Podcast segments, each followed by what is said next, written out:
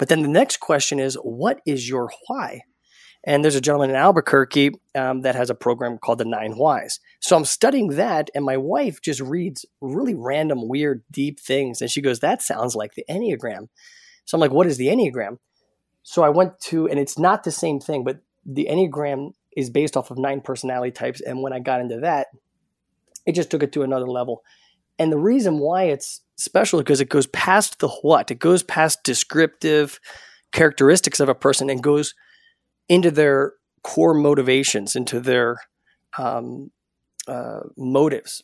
So it's a fascinating study in that. And I think, you know, Simon Sinek was very pivotal in helping people to focus not just on the what, but on the why. So an example is, you know, instead of just describing somebody as being an extrovert or being liking to be in control or wanting to be a perfectionist, it describes why they want to do that.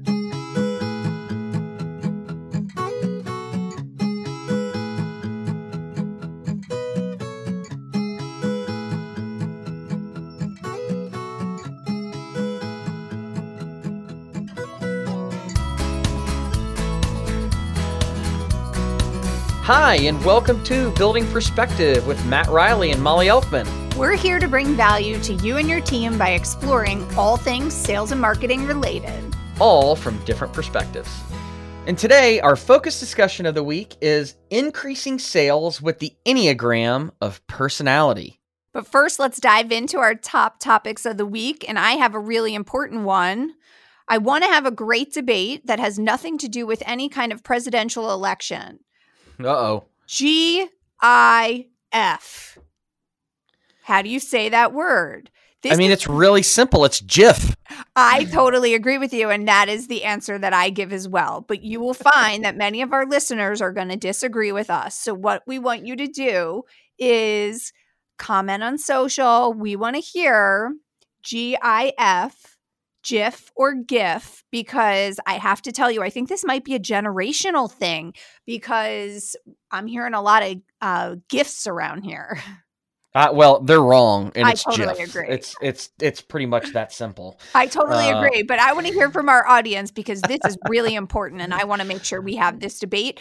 Set the record straight. Matt and Molly both agree it's GIF. It's GIF. Bring it. Anybody who says otherwise, let's see what you got. All right. All right. So we are super excited because this week we have our special guest, Quint Lears. And again, he's going to be breaking down the Enneagram personality type and really how you can understand the different types of personalities and how you can really adjust your sales presentation, your talks, your interactions with people as a whole, not just selling things. And Quint has a ton to share. I think he's been studying the Enneagram for about 5 years and is super, super passionate about it. He actually used the Enneagram sales style in his talk at the Sales Rally.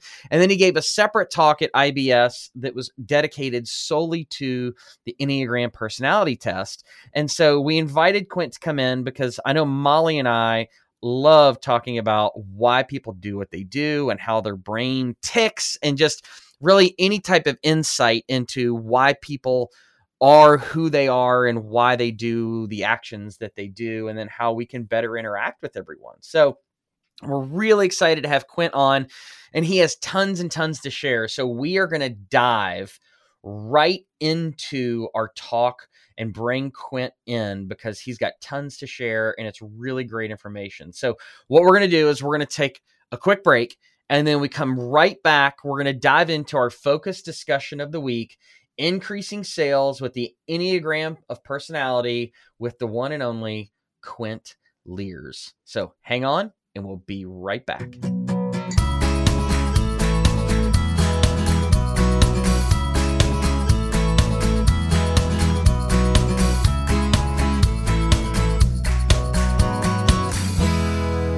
All right, and we're back. We're going to dive into our focus discussion of the week, increasing sales with the Enneagram of personality. And we're so excited to have our buddy Quint Lears here with us. Welcome, Quint.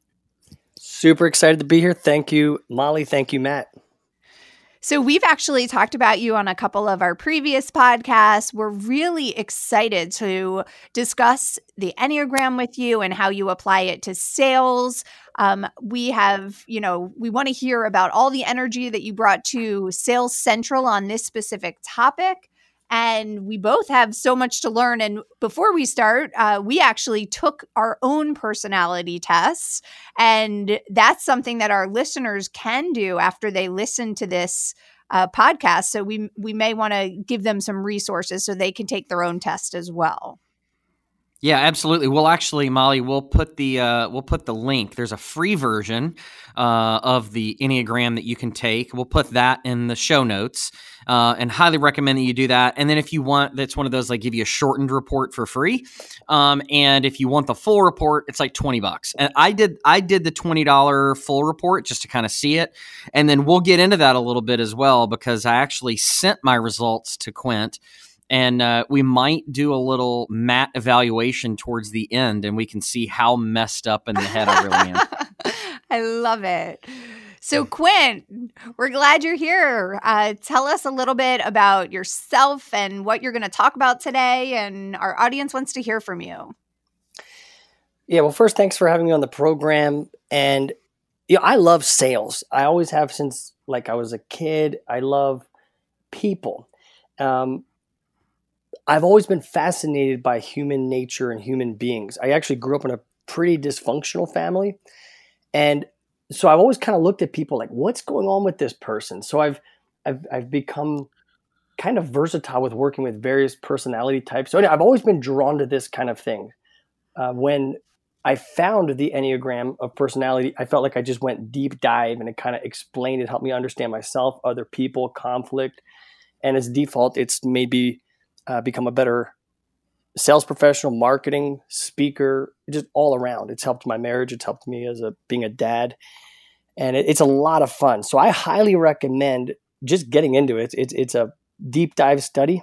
It's not easy. It'll take some time, but it's worth it. What is the Enneagram? I mean, we are starting to hear it more and more. I've seen, a couple posts on social media. It's becoming more popular. But you've been talking about this for a while. You actually sent me a book a while ago about the Enneagram of parenting. So can you just tell us what is the Enneagram? So a couple things. I was introduced to it. I've been studying it for, I think, going on about 5 years. And my wife is the one that introduced me to it. I was studying this other thing called the Nine Whys. So remember the Simon Sinek book, Start With Why? Yeah. Oh, yeah. That kind of got me started on this journey. So I started with that book. But then the next question is, what is your why? And there's a gentleman in Albuquerque that has a program called the Nine Whys. So I'm studying that, and my wife just reads really random, weird, deep things. And she goes, that sounds like the Enneagram. So I'm like, what is the Enneagram? So I went to, and it's not the same thing, but the Enneagram is based off of 9 personality types. And when I got into that, it just took it to another level. And the reason why it's special is because it goes past the what. It goes past descriptive characteristics of a person and goes into their core motivations, into their motives. So it's a fascinating study in that. And I think, Simon Sinek was very pivotal in helping people to focus not just on the what, but on the why. So an example is, instead of just describing somebody as being an extrovert or being liking to be in control or wanting to be a perfectionist, it describes why they want to do that, childhood patterns. And so one thing it will really pull out, or one of the goals, is to actually to increase love and empathy for other humans. So instead of coming in going like, gosh, that customer is really tough. I mean, they're really direct in the way they approach to me. I can kind of understand, hey, this is what they're trying to accomplish with that. So again, it goes past the what and it goes into the why. The Enneagram is really, Ennea means 9 and gram means drawing. So it's a mix of ancient wisdom, modern psychology, and practical application. And there's a lot of different applications. Like today, we're going to talk about Enneagram of sales. The book I sent you, Molly, was the Enneagram of parenting. There's the Enneagram of management and how to coach people and marriage counseling and on in marketing. So it's just a profound tool to understand yourself and other people. So when you say it breaks down kind of the why, that's what you're saying the difference is between the Enneagram test and say DISC or Myers-Briggs or, you know, the other, many of the other very popular personality assessments, right? Well, and by the way, I recommend them all. And all of the DISC, okay, you can use DISC or both the Bulls, Owls, Lambs, Tigers, or the STAR, or the, when I first learned it was the analyst, promoter, supporter, controller.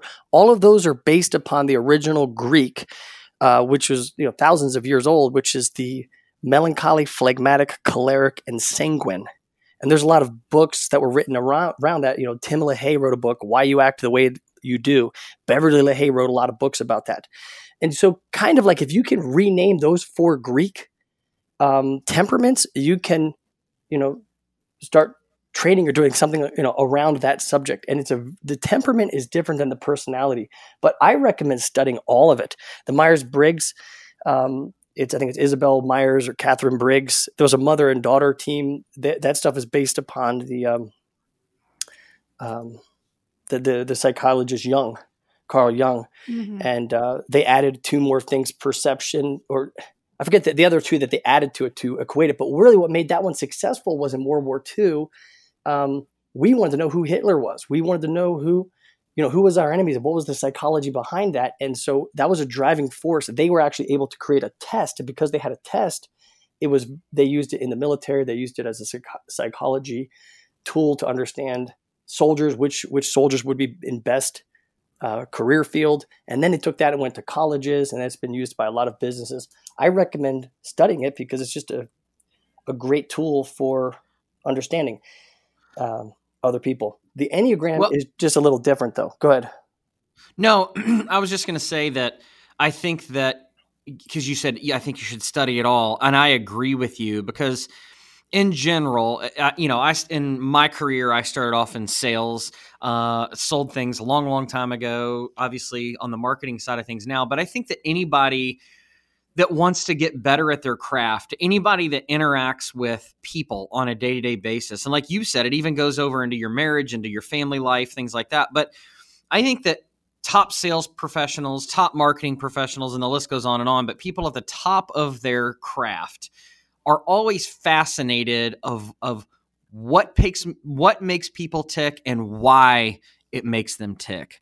And so I've always been fascinated, and I know, you know, Molly and Quint, we've actually had this conversation prior to, which is exactly why we're having this podcast.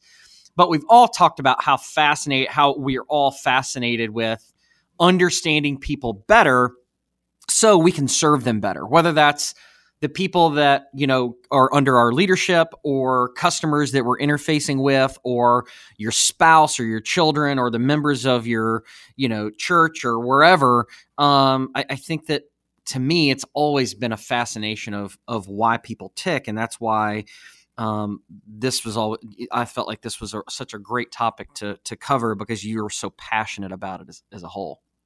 Oh yeah, man.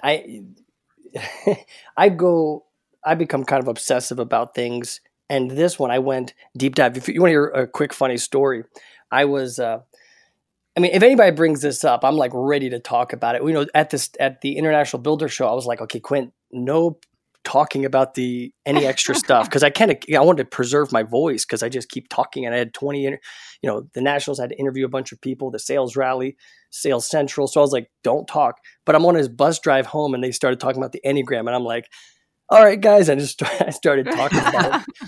Oh, but, you know, I actually got shopped one time. My builder shopped me, which is good. It's a great practice. You always want to see what's happening out there. But it's so funny because the story that this shopper had was, oh, yeah, my husband passed away and I'm here. And it's just, you know, this older lady and my husband passed away, so I need to buy a house in here in Crucis. And I'm thinking like, oh, my gosh. Like, so one thing I always try to do is, you know, recommend things. If somebody's new to town, I want to recommend a restaurant. Oh, if you need a tire, this is a great place. Things that have nothing to do with the home. Oh, if you're new to your area, you know, you got to check this restaurant out. And it's just a good practice to get into. Just be a person of influence that recommends things that you don't make a dime on. And there's, you know, the selfish motivation obviously increases your influence, but it's also just a good human thing to do. So it just happened like the next week I was going to be teaching a class on the Enneagram to the local real estate brokers. So I said, hey, you know, like if you're in town next week, you should come to this class, because I'm just thinking she's moving to town, doesn't know anybody, just lost a family member, you know. And then she's like, what's the Enneagram? Like ding, ding, ding. So next thing I go on this seminar about the Enneagram, you know. Well, it's all been recorded. So my manager's like, Quint, how did you, we shopped you. How did you think you do? I'm like, I have no idea. And they went through the questions. Like, did you greet? Did you establish rapport? Did you separate? Did you talk about differences? Did you talk about financing? It was a yes, yes, yes. He's like, you probably think you did pretty good. He's like, let's play the tape. And it's this like 20-minute thing of me teaching the Enneagram. I'm like, type one is this and type two is that. So I kind of got like dinged on my shop. But it was just a funny thing, just something funny about it. Like I was listening to this one sales trainer who's like, you got to get your people shopped. And all your salespeople are going to complain saying, oh, I don't like to be shopped because it makes me look weird on camera. And the trainer says, that's not true. It's like, you look weird because you look weird. Like the camera is how you look. I'm going to tell you right now, it's not true. I looked like this gremlin because I'm standing up and like squeezed my head sideways. I looked like this weird, it was horrible. Like I felt so horrible about that. Like I didn't even sleep that night. But anyway, point is like I'm excited about the Enneagram. It has the potential to hijack your brain.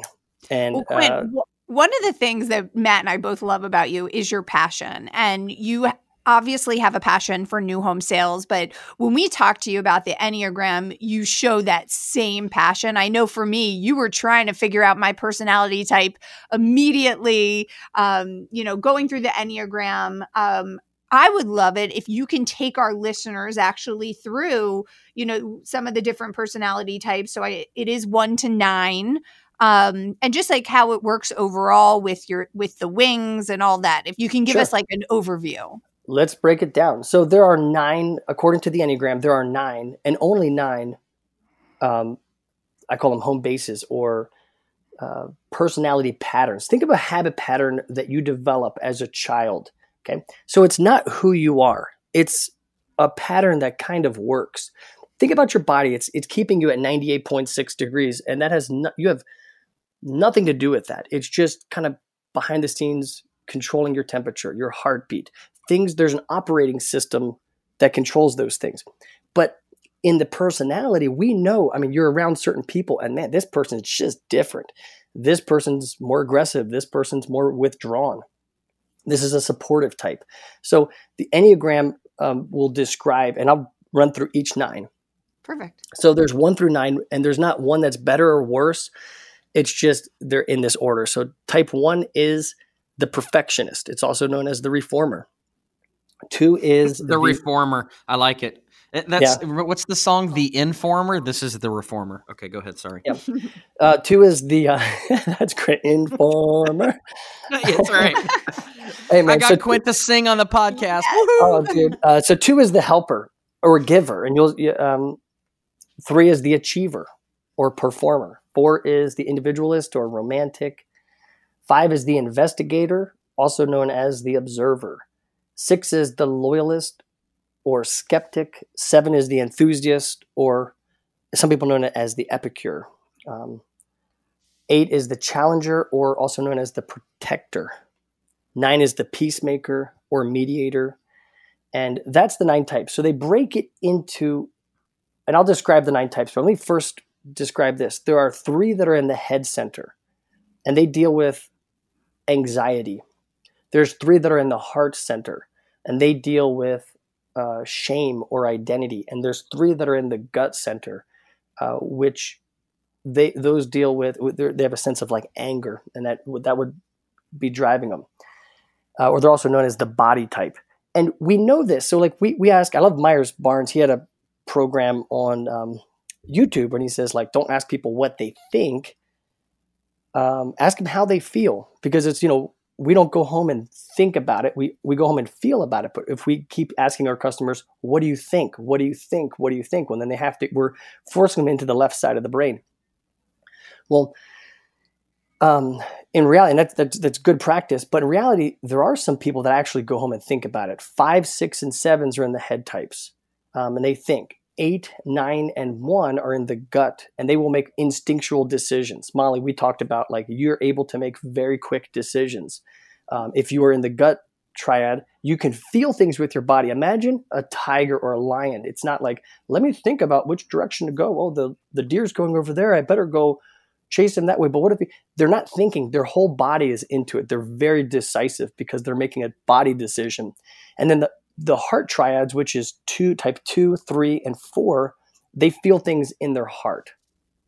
And there's some exceptions to that, but so let me go a little bit deeper on each type. Let's start with, I'm going to start with 8, 9, and 1 are the gut center. So I'm going to go a little bit ahead and start with 2, 3, and 4. So these folks are in the heart center. Let's talk about type 2. Type 2 is the helper or the giver.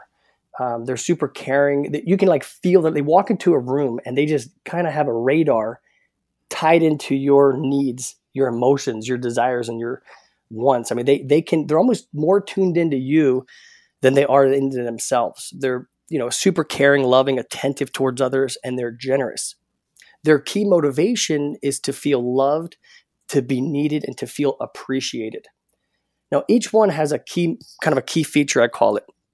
With the type 2, I call it their kryptonite. They can disconnect from their own needs. So if you ask a type 2, hey, what do you need? Like, no, I'm good. They know all of your needs, but they're in the process of disconnecting from their own needs. And if they're looking for a home, the type 2 is not looking for their own needs. They're thinking about the needs of their family, the needs of their children, the needs of their neighbors. And how will there be enough storage in the pantry? Will there be, will my children or neighbors, or if I'm having a party? But they're others centered. Type 3 is the achiever or performer. And they're super efficient, driven, and adaptable. Their key motivation is to be admired and to impress others and to feel valued. So a type 2 as a child felt like their own needs weren't important. So they kind of flipped the script and made other people's needs the most important thing. But secretly, they want to meet your needs, but in return, they want that person to come back and to love them. Does that make sense? The type 3 is a little different. They as a child, felt like they weren't valued just intrinsically for who they were. It was more about their performance. So they learned to kind of perform. And it's like, wow, did you hear little Johnny got an A? Little Johnny was star track player, and they started performing, and they realized, wow, this pays off. But deep down, they have yeah, go ahead. I was going to say, it seems as though we kind of, in our country, breed type 3. Is that right or no? Yes. We want people to achieve and value themselves based on achievement. Yeah. And you'll notice not only do countries kind of take on a certain personality type or certain types are valued, even companies do. So a certain culture, we talk about culture a lot. Whoever's kind of the influencer in a group, that company can start to take on the characteristics of that type. But yeah, type 3s, I think Ian Morgan Crone in his book, The Way Back to You, and Susan Sable is the other author on that book.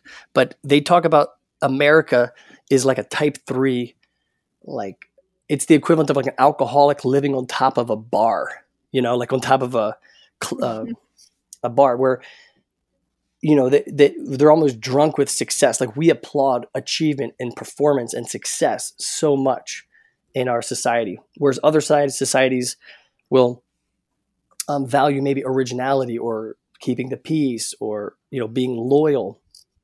So it's a fascinating thing that each country can kind of take on different characteristics.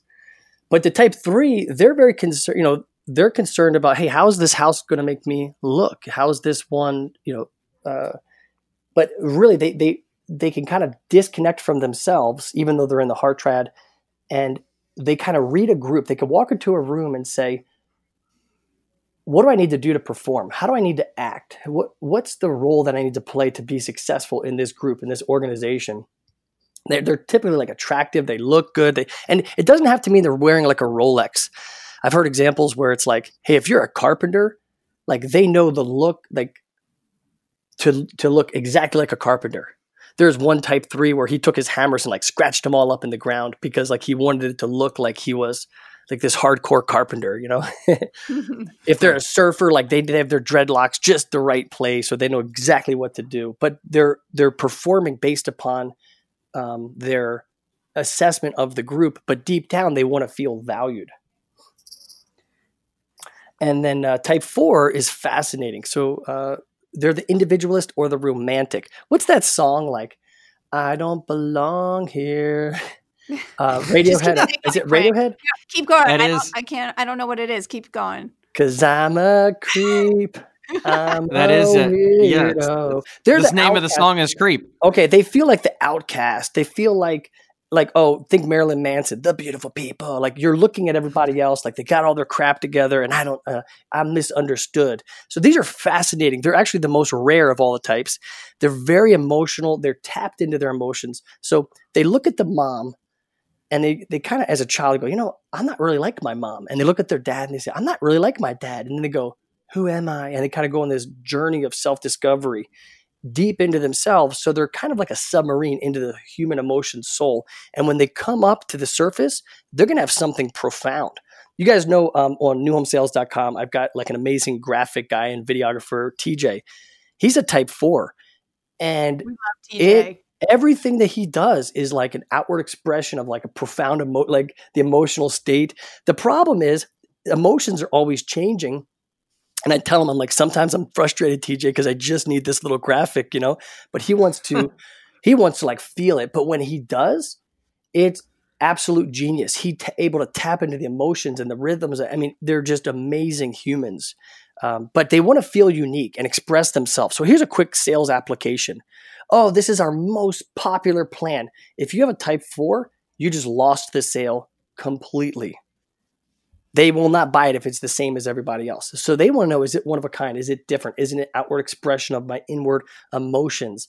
And their fear is having no identity. I know type 4s where, I mean, I'll ask them. This one type 4 is at a conference. I was like, hey, let me ask you a question. Like, your shoes, like, they look pretty special. He's like, yeah. I'm like, what if I told you, like, I have those same shoes? How would you feel? And he goes, you don't have these shoes. Like, I was like, point taken, you know? Got it. Yeah. But, you know, so it's just a totally different, they're very sensitive. They're very, very like in tune with emotions and feelings. And they're just very amazing people. So let's transition. I keep throwing questions at me. I love that. But we're transitioning from the heart to the head. So 2, 3s, and 4s are in the heart triad. 2s are kind of disconnect from their heart and connect to the hearts of other people. 3s will disconnect from their heart and kind of achieve what the group thinks is important. And 4s will kind of tap into their heart and bring things to the surface that are unique, beautiful, emotional. But the idea is that it's centered around the heart in a certain way. And all of them are dealing with an identity, like, who am I? 2s want to be seen as loving, caring, generous people. 3s want to be seen as successful in the realm that they're in. And 4s want to be seen as unique, special, different. One of a kind. As you're talking about these, and Matt, I'm sure it's the same for you, I'm just picturing some of the people in my life. And as you're describing it, you know, I'm thinking, oh my gosh, it's so obvious. You know, my son is this one, my sister's this one, my husband's this one. So, you know, it is exactly. I think I can see why you say it's so easy to get pulled in and go pretty deep with it. Well, yeah. And I'll tell you this, it's like, also, let me tell you, be very careful trying to type people. Like, I've been studying, I've read over 30 books, I've been through courses on this thing, I've been obsessed with it. I've literally, like, secretly or overtly, like, worked with hundreds of people trying to find their type, right?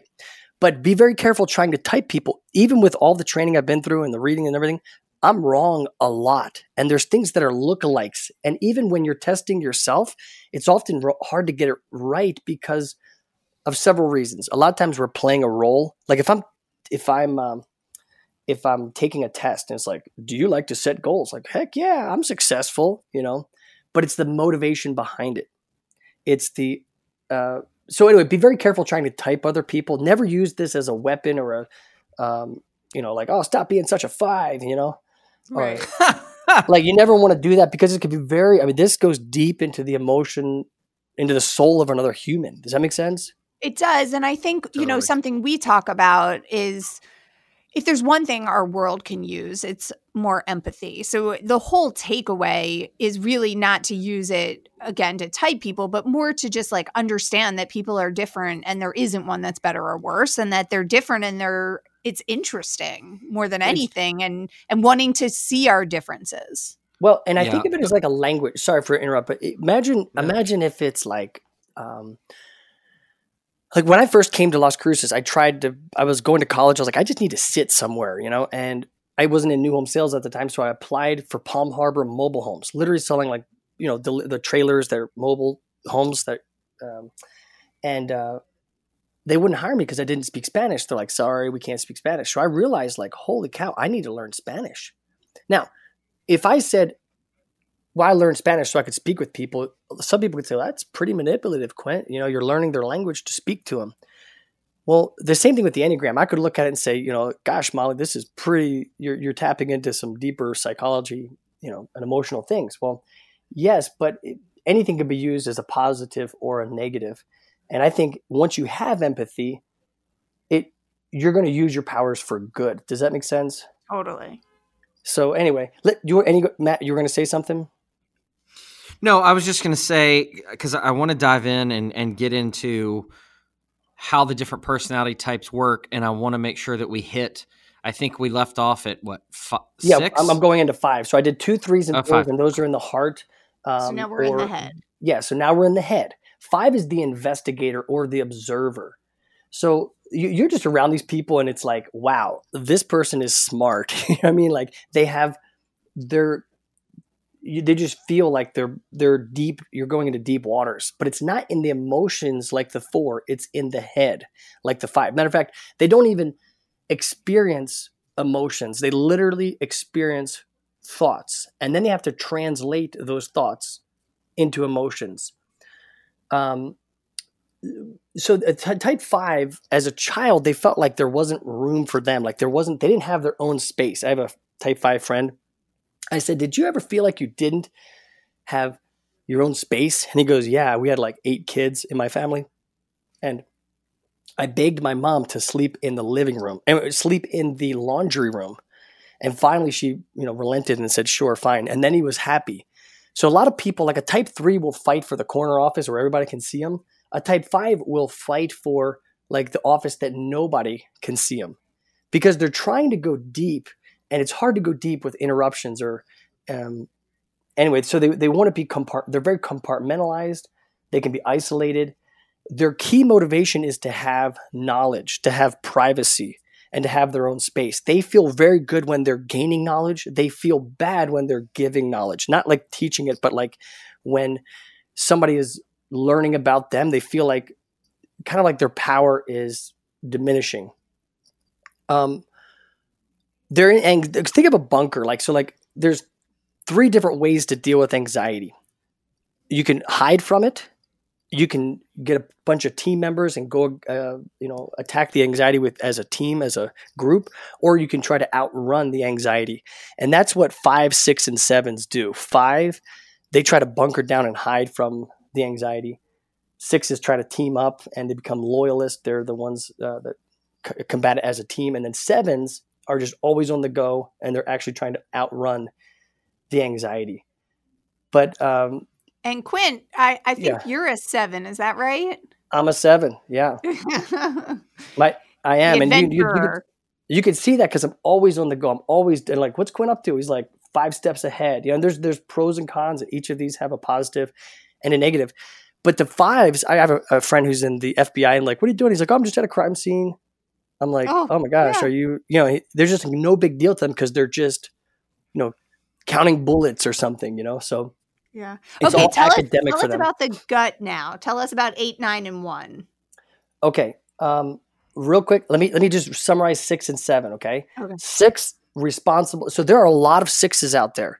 They're the ones that when they come back to your model home, they're going to bring their cousin and their aunt. They're looking for like reassurance. They're looking for kind of a group decision, right? They're very cautious. They're suspicious. They're team oriented. I have a type 6 customer and he's always wearing Cowboys hat. I'm like, so you're a Cowboys fan? He goes, yeah. I go, he goes, I have a flag that I put up every Sunday. I said, what if I paid you $1,000 to wear a 49ers? He's like, I wouldn't do it. I couldn't do it. Like, they're so loyal. I mean, it's an extreme example, but they want to be counted on. They want to be a person. They go to great lengths to prove that they can be counted on and trustworthy, but secretly they want to know, can I trust you? Are you going to let me down? So they want to build trust, feel secure, and be counted on. Type 7s, they're energetic, spontaneous, future-oriented. Their key motivation is to experience, to be taken care of, to have multiple options.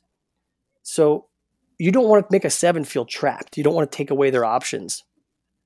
And so if you're, and you know the ones where they sell the sizzle, not the steak? That would be the example between a 5 and a 7. With a 5, you would want to sell the steak. Like, hey, this is a steak. It's, you know, this is the protein. But the 7, they're the ones that get really into the experience of it. Like, hey, what's it going to feel like when you have this home and there's a party out back and you're grilling the steaks and it's going to be amazing. And they're big picture, super fast thinkers, but they're really underneath it all is a sense of anxiety. And so each one has kind of a positive and a negative. You don't want to make them feel trapped. One quick note about the type 5s. You know, we're trained in sales to like get to know the customer. Where are you from? Tell me about your family. A type 5 is very uncomfortable with giving out information. Everything's on a need to know basis. So if I have a type 5, I get really specific, give them tons of information, and I require no information from them. I don't try to extract information or like, where are you from? Oh, where are your kids? That's not endearing to them. It's a major turnoff. And it increases their anxiety. All right, 8, 9, and 1. Any questions about the head triad? Keep going. All right, 8, 9s, and 1. So 8s, 9s, and 1s are in the body center. They're in the gut, and they're dealing with anger or control. It's a sense of control. Let me put it that way, okay? 8s try to control their outer world. Type 1s are trying to control or restrain their inner world, and type 9s kind of disconnect from their emotions to keep the peace.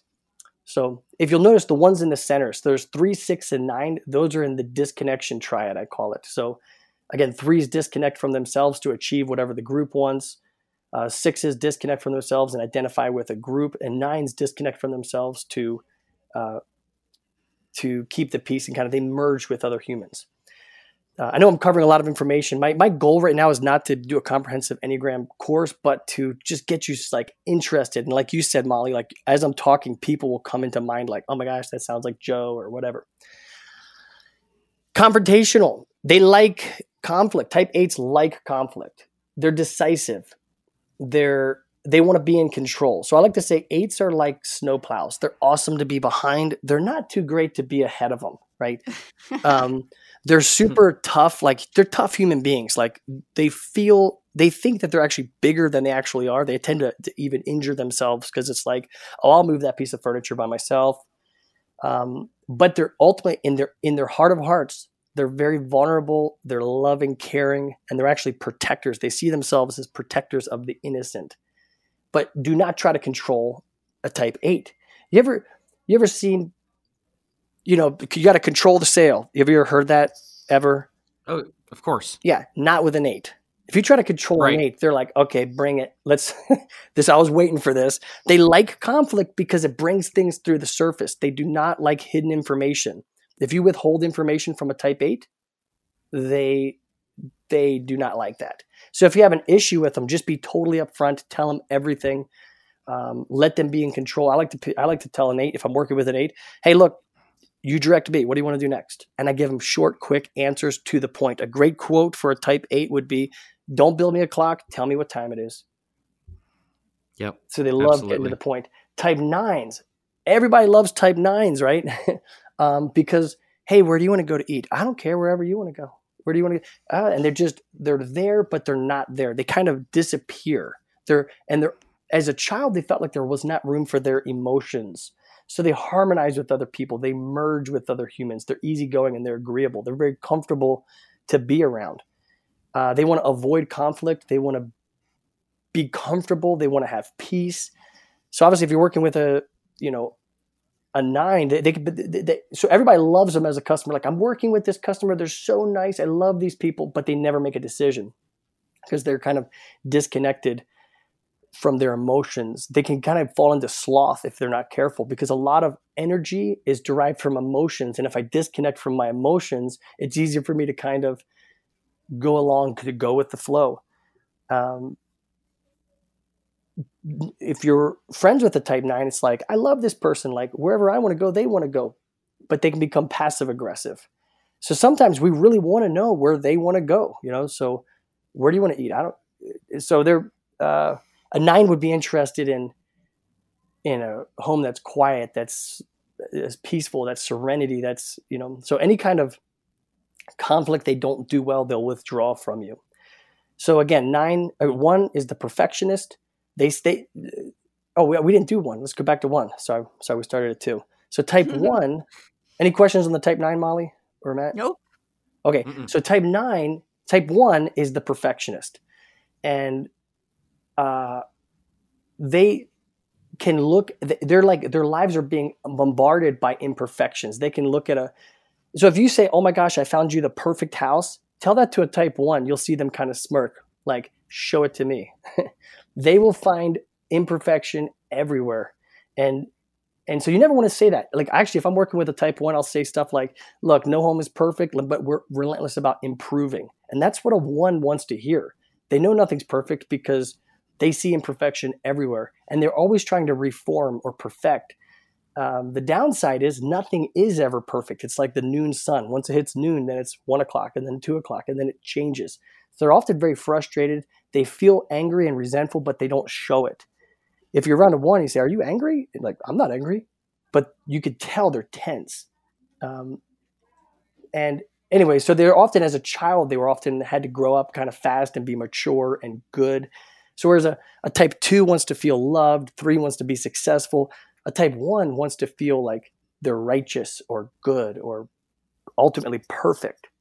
So that's kind of a quick, super surface level of the type nine. Any questions on those? No, I do have a comment though. So for me, I'm sure like many of our listeners, there are pieces of each that you relate to. And I definitely had a good idea of which one I was.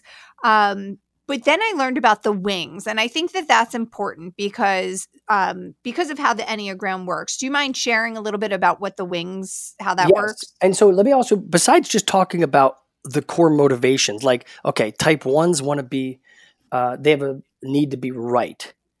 A type two has a need to be needed. Threes have a need to achieve. Fours have a need for being unique, special, different.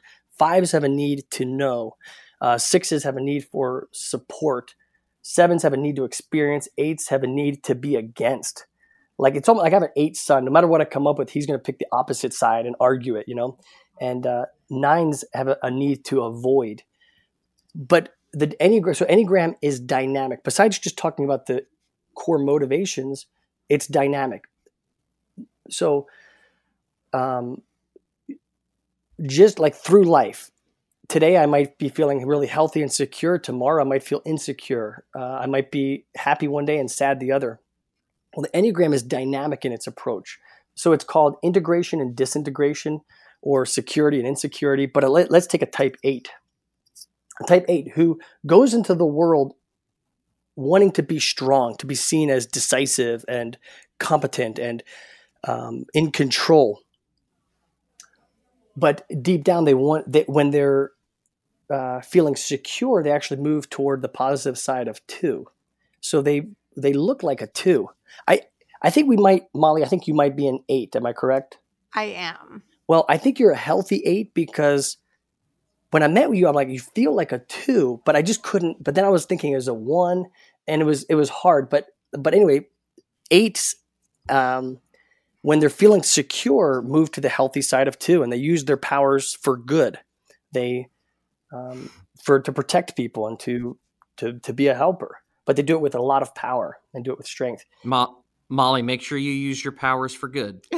Matt, you too, man. And when an 8 feels insecure, they move to kind of the negative side of 5. So they kind of withdraw. And they feel like, hey, I'm not winning right now. I heard a podcaster, I think, was saying, like, think of like a general in battle, like they're winning the battle, but now all of a sudden I'm losing the battle. So I need to go back in the bunker. So an 8 will kind of going back in the bunker, but typically they're like going to study strategy. Then they come back up at 8 and start winning again. But anyway, the point is that each type, and this is obviously maybe another episode or just some self-study, has a direction they go to in health or unhealth or integration and disintegration. If you look at the Enneagram, it's a graph of 9, and there's numbers to the right and left of each type. So let's take 8 for the example. An 8 is next to 9, or an 8 is next to 7. Think of 8 as like scrambled eggs, and then you have salt and pepper on each side, right? And like you might have a little bit more salt, or you might have a little bit more pepper. I've heard that analogy. I think that's the Ian Morgan Crone. What I like to do is think of it as a sun and a moon, right? A warm side and a cool side. So let's take 8. 8 with a 7 wing is kind of like a more fiery 8. It's an 8 who's super enthusiastic, super high energy. An 8 with a 9 wing, it kind of cools off the 8. It kind of blunts their sharp edges and makes them a little bit more smooth. I have to interrupt you for a second because you're talking about me and Matt right now. So Matt and I are very similar, but we're also very different. We are both 8s, but Matt's wing is a 7 and my wing is a 9. Yeah. And it's, listen, I have no idea how this works or why. And part of my fascination and my obsession with it is like, okay, am I being brainwashed right now? Like, okay. And I'm like, okay, let me test this. I keep testing it. And just like with you, like I can sense, okay, this isn't like an 8, but there's a cooler side of 8. I actually thought you were the 1, Molly, when I, just from the outside observing. Right. And again, it's not for me to type because it has to do with motivations. And I don't know if you're being healthy or unhealthy. You see what I mean? Yeah. It's fascinating. So for me, what's really interesting is, my 8 is almost, my 8 and 3 are almost proportionately the same. Okay, let's break that down a little bit. Yeah, let's break it down. Okay, because you've seen my assessment. Now let me talk about assessments. Unfortunately, as humans, we're born on the wrong side of our eyeballs. I think Mike Moore said that in a thing, and I've taken it from him. But it's we're born on the wrong side. We don't see what we don't see, right? So when you're taking the test, and also a lot of times we're playing a role, like maybe for an organization or in our family, So,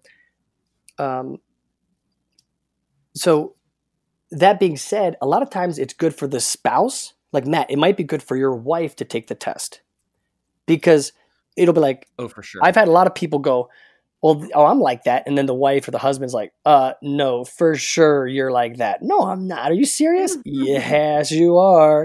And they can see things that we can't see. The other thing is again, a lot of us we have egos. I have a big ego, Matt, you don't, but most of us do. I'm just saying. But we all there's plenty of egos. Okay, we all have egos. Okay, so when we're asking a question, it's like, it's so easy to. I'll give you an example. There was a person who was trying to apply for a sales position, and the company I work for was like, Quint, can you figure out their Enneagram? I said, sure. So I'm asking questions, but every question I asked, it was like, of course I want to do things right. I have to do things right. I shoot for perfection. Oh, love is the most important thing. Oh, I want to set big goals. But like, no matter what I answered, it was like the right answer for that type because she was trying to be the perfect little candidate, but there is no... Does that make sense? So a lot of times we'll answer like what we think is the valuable answer versus who we really are. Like how you want to be seen. It's like yes. So like when they study why people buy a Prius, it's not because they want to save the environment. It's because of they want to be someone who is seen as someone who wants to make a good decision and care about the environment. Yes. So this is an interesting thing. So I think, and so Quint, you and I talked. I told you about this briefly, but so.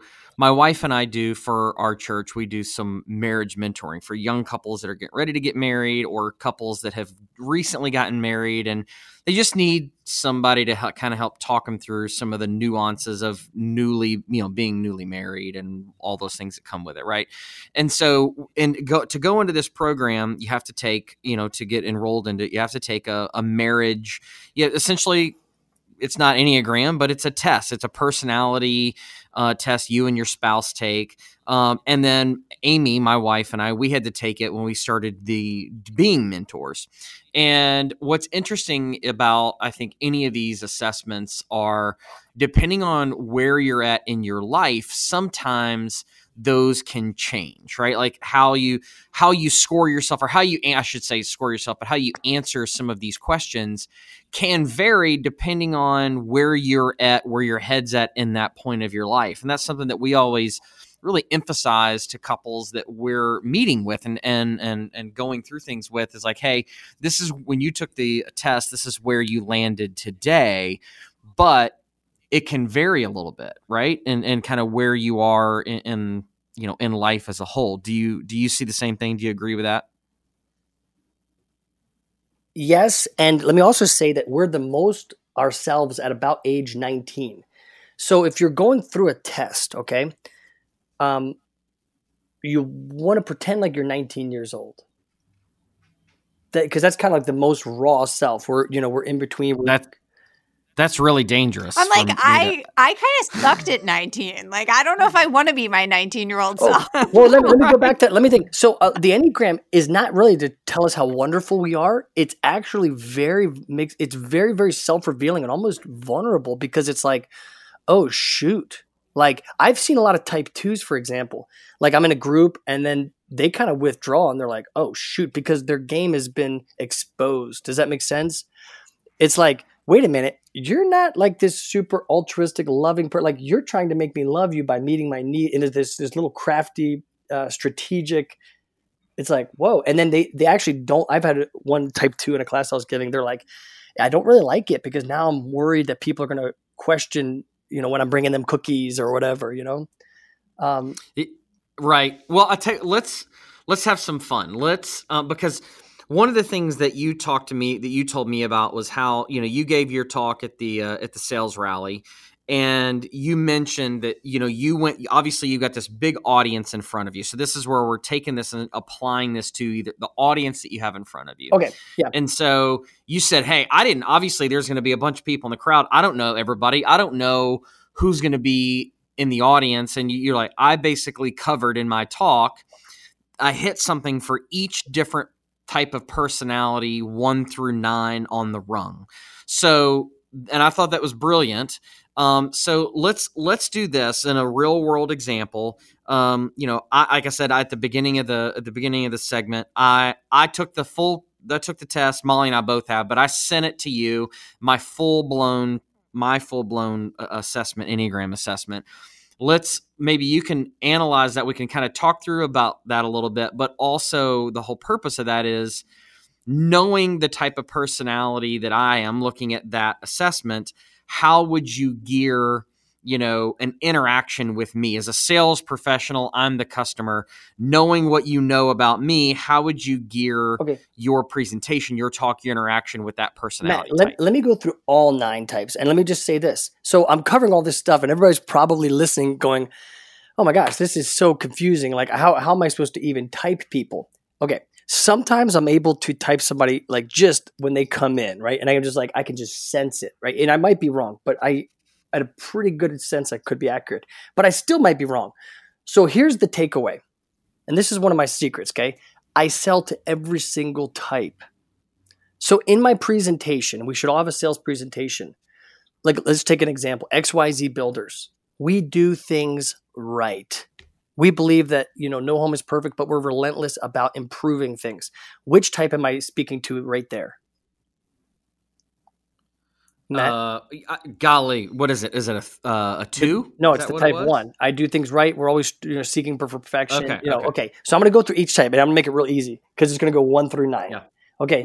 We're sensitive to the customer's needs. We realize that, gosh, families today have so many needs, and let me show you, how we are caring, concerned for the customer. And to meet those needs, which type am I focusing on right there? The type two, right? The helper. The type three, look, we have an award-winning reputation.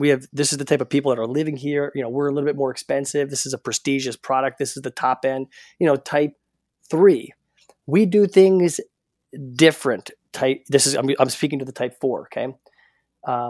Each home is a unique creation. It's an outward expression. We put a lot of emotion and thought into it. We've thoroughly researched our product, type five.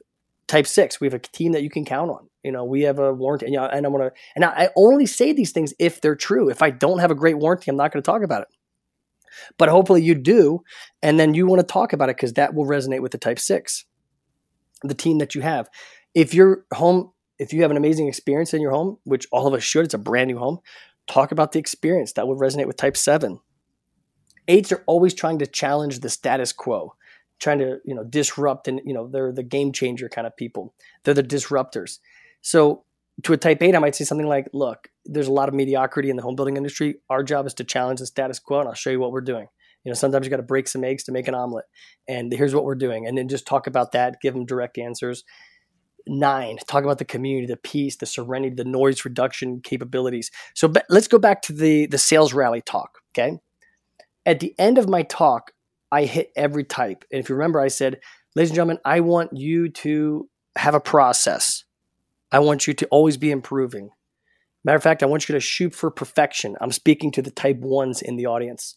But don't lose the love that you have for this industry, for your coworkers, and most importantly, for the customer. Now I'm directing it to the type two. Now I've talked to type three. I want you to have goals that are so big that you're almost embarrassed to share them with other people. But now I'm speaking to the type four. Do not lose your true, authentic, beautiful self. We want to see exactly who you are. Type fives. I want you to research your product as though you're studying for your master's degree, that you're, trying to become a scientist. That's the type five. But number six, but be a team player. Don't hoard your secrets. Be loyal to the group, to the team. Now I'm going to talk to this type seven. Infuse joy into what you do. Joy and happiness and into what you do. Now number 8, but don't be afraid to take on hard things, to take on big challenges. And then type 9, but above all, be a person that brings other humans together. Unfortunately, we live in a disconnected, dysfunctional, discorded world. Be a person that harmonizes, that brings humans together. Now, that was at the end of my talk, and my goal was to unite and bring everybody together. Mary was actually at her talk. The end point was, I am enough. Do you remember that part? Yep. Now that would speak to type 2s, 3s, and 4s. I mean, it really speaks to all of us in a sense, but it's not like the main driving force. But if you want to reach all of them, what you would do is say, I am enough. That's for 2, 3s, and 4s. Worried about their identity. Like, am I loving enough? Am I successful? Am I unique? No, I'm enough. A good message for 5, 6, and 7 is there is enough. Like you're going to have a hard time selling a type 5 because they're going to want to research it a little bit more. 6s are going to bring one more family member in. 7s are going to be like, well, is this enough? What if there's another one around the corner or in the future? I don't want to be trapped. No. There is enough. 5, 6, and 7s. And then 8, 9s, and 1s, they don't struggle with either of those things. As a whole, they struggle with, am I doing enough? So 8s, 9s, and 1s, have I done enough? You've done enough. So I am enough, there is enough, and I've done enough. So if you want to hit the full spectrum, that's how you would do it there. Let me also tell you a secret. I've become very good at writing. Now I'm probably going to get hit with people asking me to nominate them for stuff. But when I nominate people for like an award, they win. I mean, I did 40 under 40. I got a guy up 40 under 40. I got him the one to watch with Anya Chrysanthian. She won gold. Michael Flores, he won gold for National Sales Rookie of the Year, silver for Sales Manager. And now what Quint. I'm bragging, but let me tell you what I do. I don't know who the judges are, and every judge has a different motivation. Okay, so here's what I do. Like for instance, a type 3 wants to know like how many homes did you sell? Are you a top salesperson? Are you a performer? A type four is not so much worried about that. They want to know, are you a real human being? Are you authentic? A type one doesn't care how many homes. You can say, I sold 300 homes, and a one is not impressed at all. They want to know, do you do things right? Right? So in my nominating, like if I were nominating Molly for something, I would say, Molly does things right. Here's an example. Molly is sensitive to the needs of other people and is a caring human being. Here's an example. Molly sets huge goals and hits them, and here's her awards. Type 4, Molly does things different. Type 5, Molly is constantly and relentlessly researching the product. But a type 6 one doesn't care about all that. They want to know, are you a team player? Are you loyal? Can you be counted on? Type 7 wants to know, look, is this a fun, are you a person that makes it an amazing experience? Are you having fun? That's like, and then type 8's, hey, are you taking on challenges? What do you, and then type 9's, are you a peacemaker? So each one has a different motivation. So in my nominating, I will try to, in full truth, tell how Molly hits all 9 points. Does that make sense? I love it. It's a great strategy. And I love hearing about the rally and how you closed it in a way that connects with everyone. I do have one question for you. Do you feel that sales professionals in our industry, because of the nature of sales, tend to be one type over another? Like I would think that we would have a lot of achievers in our industry. Is that right? Yes. You will have a lot of achievers. You'll have, go ahead. And then my second question is, it also would seem as though to have a healthy balance of people in your life, you really should have representation of all 9 in your life. Is that right? Well, yeah. And okay, for the sales rally talk, and the big concern with everybody was like, Quint, you can't wing this. Don't try to wing this. You know what I mean? Like, this is not amateur hour, Quint. Like, because people look at me and like, I'm always smiling, always joking, but 7s can be relentless. They have a kind of a serious side to them, right? But when I would go through each talk, I would ask specific people certain things, and I would get feedback on the talk. For instance, I have a type 1, and they're very critical. Type 1s are like, they'll find little nitpicky things, like, well, that doesn't seem right, that doesn't seem right, but they give great advice. Great advice. My type 4 friends, I would express things to them, and they would say like, oh, you know what? Emotionally, this is what you're communicating. They're like superpowers when it comes to the real emotional response to whatever it is. Type 3s are outstanding about the group's response. Matt, the other podcast you talked about Jason Forrest and how he gave really good advice to me. And I trust a 3. If the 3 says, look, the group is going to respond like this, like they can read a group like a supercomputer and know how to perform to the group. It was little things like button your thing, get, and you even talked like get straight into the story. So each one has a different angle that they're going to, a 7 will listen to your speech and at the end. They're like, that was kind of boring. Right? That's you. So you think other people's speeches are boring? No. But what the point is that if you want to get advice, like how do I make my speech more fun, you would talk to a 7. If you say, how do I make it deeper research, you talk to a 5. If you want to know, like, is it done right? Is it, a type 1 will pick apart. If you want to know the emotional response, you talk to a 4. If you want to know what the group's response is, talk to a 3. So I strategically would practice and get feedback from different angles of the group to see or whatever I needed advice for. So each one has a superpower and a kryptonite. Each one, it reveals the strategy that we have going through life. It's a fascinating study. It really is fascinating. And I think everyone who's listening should be interested. And we would love to hear from you as you, listen to this, which one you think you are. If you want to go ahead and take the assessment yourself, we would love to have a discussion on Facebook about it. Quint, you are, again, so passionate and it comes across. And I think a lot of people don't, you are so fun and you are such the adventurer, but you put the work in and you put the thought in. And I think it shows just in how you study humans and human behavior. So if all of us could have a fraction of that, I think we would be better versions of ourselves. Yeah. And back to like being a seven. Like, I hope I made it fun. I hope I made it exciting. That's like a type seven, what they want to do. There's some really good resources. And it depends on what, like there's the Enneagram of Parenting, if you want that for parenting. There is the Enneagram Institute is a great resource. Your Enneagram Coach, Beth McCord, has a good one. So it's more of a spiritual aspect of it. She's got some good programs, even for marriage. It's on the top of my head. We'll share all the links you want to share. Yeah, I'll give you some extra ones, but there's an Enneagram in Business, a book, what is her name? Anyway, but there's a whole bunch. People are realizing that, like back to the start with why. If you can start with why, it will, revolutionize your whole business and everything. But what are the whys? And that's where the Enneagram will give you a roadmap to understand the 9 core motivations of other humans. So use your powers for good, study it, have fun with it.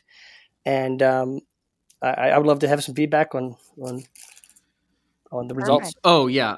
No, I agree. I think that this is, we could have probably broken this down into like almost like a 2-part series, because you can, and maybe we might have to have you back on to kind of go into it as well, you know, based on some of the feedback we get from listeners. I'm sure that people just will be fascinated by the different ways that you can utilize it. And I think that you obviously can tell that you've spent the last 5 years studying it and understanding it better, which is why it's led to your, having such great success and selling homes and, just in general as a whole, being a good human being. I think that, it's always fascinating, and can tell that just your passion for it just is so apparent coming through the interwebs. It's even so apparent of the passion you have for it. Matt, thank you so much, Quinn. My pleasure. I just wanted to say, guys, this. I see a lot in our business, unfortunately, a lot of burnout and a lot of rust out.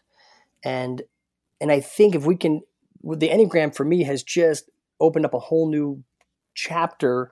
It's infused like life and fun into my job, and like people are just fascinating to me. So it's almost like they come in, I'm no longer offended by the type 8 who comes in and wants to be in control. I just let them be in control. The type 5 who wants to constantly research my product, or the 6 who brings in another family member for reinforcement. It's just given me appreciation, understanding, empathy, and love for the customer. It's made my job more fun. It's helped me in my marriage. I could tell you so many fun stories just about being a parent. So I encourage, I would encourage everybody just to get into it and study it. Spend the time. It's not easy. It'll take some time, but it's worth it. Yeah, no, it's amazing, and I really appreciate it. It's unbelievably insightful and packed with information. This is definitely one of those episodes where if you're, as most people listen to podcasts, or driving down the road or running on the treadmill or whatever it is that they're doing that's kind of active and they're passively listening, they're going to want to go back home or to their desk and jot down some notes, or better yet, chime into the Facebook group and ask Quint some questions on the Enneagram. So it'll be really exciting to see people interact with this. So really well done, and really greatly appreciate you coming on and spending your time with us today and sharing your knowledge. Thanks. Yeah. And we're developing a website, Enneagramcoach.com, and we'll be building that out as well. So I was going to give you a personalized, thank you of saying, thank you, Quint. You are so much fun. You have so much energy, and we really appreciate you sharing with us today. Molly, you're the best. Appreciate both of you very much. Thanks, Quint.